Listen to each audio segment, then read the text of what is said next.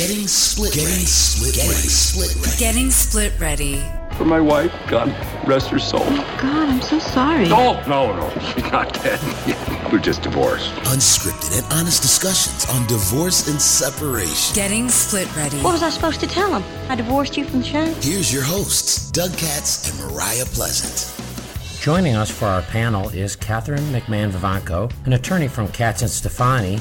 In addition, Catherine is a mediator and a fellow at the Collaborative Law Institute of Illinois and a member of the International Academy of Collaborative Professionals. Also joining our panel today is Amy Schillinger, clinical director, president, and owner of Balance Stress Management and Therapy. Amy is a licensed marriage and family therapist and art therapist, and she's also trained in EMDR for trauma. She's also a mindfulness teacher. All right, we're going to move on. And Amy, you know, we were we were talking a little bit about, uh, and we're actually rolling out a new brand underneath Split Ready called Business Divorce Pro because we've got all our other brands, right? We've got mortgage, uh, divorce mortgage pro, and all these things. But there's times when people are married and business partners, mm-hmm. and it brings a whole new angle to it, right? And even before the the quarantine craziness going on, we were going to talk about this um, because it's a a really interesting side of it. So I wanted to lead off with you um, and talk a little bit about business divorce and when it's intertwined with actual divorce. Yeah, I think it gets complicated in so many ways because I mean, most businesses, if they're smart about it, right, have ownership agreements Mm-hmm. But some family businesses do not. And then in the divorce process, it just gets really dicey, right? Um, and then also, business owners tend to have different roles in the business. Let's say that you're married and you have a business. There's usually one person that knows what's going on in the finances of the business, and one person that is, you know, the the creator and the creative one and the person that's building it and those are two really different roles and so i think in divorce um, and divorcing a business uh, it just gets really really difficult um, i think it's probably it's sometimes almost almost more difficult than than if you know one person was a salaried employee and one person was a business owner because there's so much emotional investment in in your business as well as your life. Well, I think too, you're not separating just the marriage. If you're getting divorced and you own a business together, you have to separate the marriage, which is its own business, so to speak. Not a very romantic version, but it's its own business, so to speak. But if both people are getting their primary income from a business together, which one of them walks away from it? Do they continue the business together even though they're getting divorced? Those are really difficult um, decisions, I think, and it's compounded when every part of your life is married. Catherine, what about from from from the legal perspective? Do you you know how do you how do you approach it differently when you're representing somebody who is really going through two simultaneous divorces? Well, I think in any when any case where the person is a business owner, whether or not they're partnered up with their spouse or other partners or just employed, um, self-employed 100%, the biggest issue is if they're going to buy their spouse out of that business you know that because let's say that business is a marital asset where do they come up with the money to buy that person out i think that's a big challenge a lot of times for business owners that challenge would be there as well if it's two spouses owning a business together and they're going to divide it up. Um, i think it would be very difficult for people to stay in business together. People do it it happens. Um, it's not unheard of but it's its own it, it's a different challenge like like you've all mentioned. So um, how is that going to work? How are you going to work together? How are you going to maintain that successful business and make sure that the business doesn't you know drop um, because there's certainly going to be new issues arising i would think between the the business owners um, do they how are we going to keep up do they ever have to have an because if they're in the same type of business um, when they break it up, if they were to go into business separately in the same industry, do they ever have to have like a non compete with each other? Um, yeah, I would think that that would be something that would be considered by the business attorneys. Um, so more I lawyers. That you, do they have to have? Lawyers. They have to have multi levels of representation. So, do you work closely with the business attorney when that's going on? Yeah, we would talk to the business attorneys, yes, um, because we're not going to give advice about, you know, just like we don't give tax or accounting advice, we're not going to give advice on that.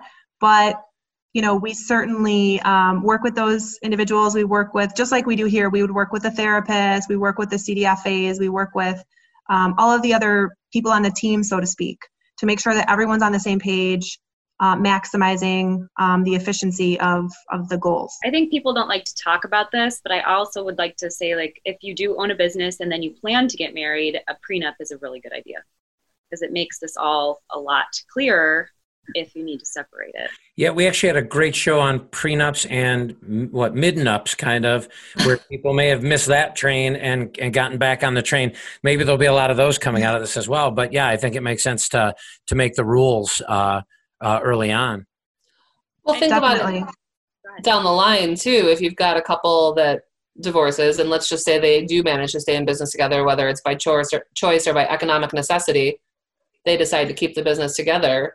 If those two people remarry, if you don't protect that business legally, and one of them dies, then you're now in business with your spouse's new spouse or your ex spouse's new spouse. So you really have to think it through to all the contingencies to make sure that you're not in a situation that doesn't work for you.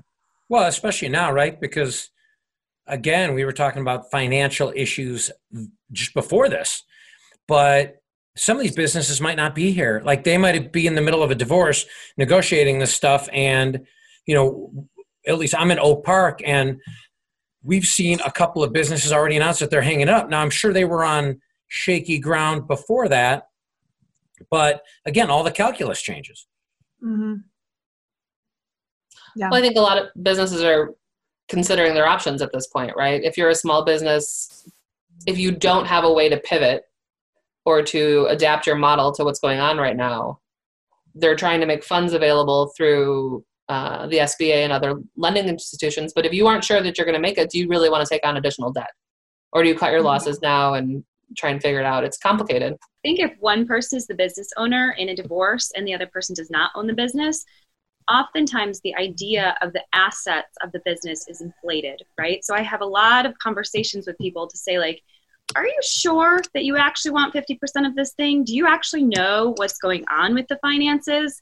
It might be a liability, right? Mm-hmm. And just that shift in mindset of like, well, he owns this business and I want half of it. Well, do you, do you know how to work in this business? Do you know anything about it? Do you, do you know the finances? Do you know what the debt is? Do you know, you know? And a lot of the times the answer is no. And it's just, um, it's just kind of having to calm down the nervous system and really like put it into place. Like if, let's say that you were awarded some of this, would you even know what to do with it? Right. I think you're touching on a really good point too, in that there's a a shiny, shiny. It must be worth more. Like people who own a business, there's a there's a thought process or a stereotype to it, and people who haven't owned a business probably don't realize that you work 24 seven and that it isn't always worth on paper or in reality as much as it may seem. If you're the spouse of someone who owns a business and they are working 24 seven and it's their baby and they're really dedicated to it and they live and breathe their business, which a lot of small business owners do the value of that business versus the perceived value of that business can be very very different absolutely and i think an important part of that too is you know in illinois there's two components of every business. There's an enterprise goodwill component and a personal goodwill component. And in illinois the personal goodwill component is non-marital. That stays with the, the, the owner. So a lot of times it's educating our our clients um, as amy mentioned the, the non-business owning spouse. First we need to figure out what is this um, business worth? And we have to talk about doing a business valuation. Now Do you want to define what those two pieces kind of mean in, in simple terms yeah so every business there's an enterprise goodwill is kind of the value of the business um, as far as um, there's tangible assets. There's um, there's actual you know, money sitting in bank accounts. There's um, assets of the company. And the personal goodwill is what does that business owner bring to the table? In other words, if that business owner were going to walk away from the business and say, I'm not going to transition these clients, I'm not going to help you, I'm not going to do anything, um, how much of the value of the business is lost with that person? That's that personal goodwill. Um, and so, as part of a business valuation, we have to kind of identify those components. And so, business valuations can also be very expensive.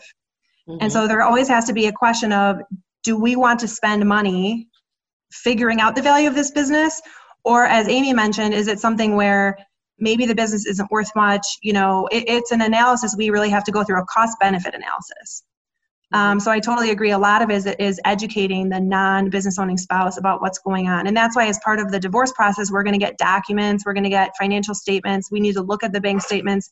We kind of need to start by doing that and figuring out what's going on if the person is not involved and doesn't really know. Well, you know, again, another another fantastic topic that I think we're going to hear more about, you know, in the coming months. Because, like when we were talking about accounts, 401ks, all that kind of stuff I think this is going to, you know, we're in uncharted territory, right? So, you know, going forward, you know, into the summer and and you know beyond, uh, it will be interesting to see how that impacts a lot of these uh, a lot of these divorces. Thanks. And if you are thinking about divorce, please visit splitready.com and take our free assessment. You can come through your divorce with your finances, your integrity, and your sanity intact. Be informed, ask questions, and be split ready.